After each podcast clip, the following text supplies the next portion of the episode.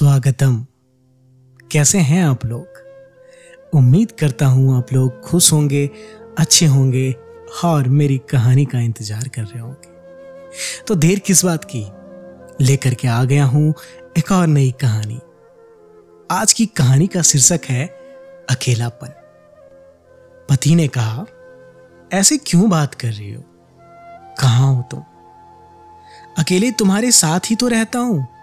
Office से सीधा घर ही तो आता हूँ। क्या साथ रहना इसे कहते हो? एक घर में एक छत के नीचे एक बिस्तर पे सोने से कोई साथ नहीं होता। जब सासू माँ गाली देती है, तब आप एक बार भी नहीं कहते। कोई बात नहीं, देने दो उन्हें गाली। मैं हूँ साथ तुम्हारे। जब ननद बात बात पे ताने देती है, तब तो नहीं कहते कि मेरी बहन गलत बोल रही है तुम्हें। तुम बुरा मत मानो। जब ससुर जी मुझे अपमानित करते हैं, तब आप तो नहीं कहते कि वो गलत कर रहे हैं। मैं ये तो नहीं कहती, आप उन सबसे जाके लड़ो या फिर कुछ कहो। सिर्फ़ इतना ही तो चाहती हूँ कि आप कांधा तो दो रोने के लिए कम से कम। लेकिन इन सब के बाद आपका ये कहना कि तुमने ज़रूर कुछ ऐसे काम किए होंगे जो वो सब ऐसा कहते हैं। मुझे ना तोड़ जाता है। ये कैसा साथ?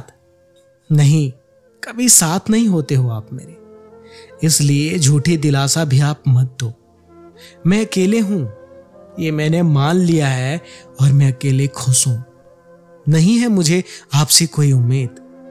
ये अकेलापन मुझे मंजूर है आपके झूठे साथ के बदले।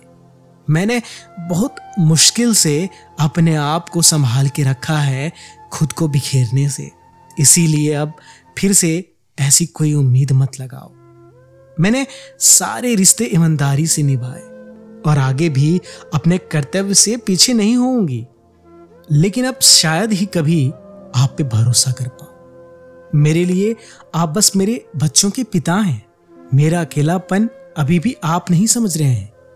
लेकिन एक समय आएगा, आपको भी एहसास होगा, अकेलापन क्या होता है।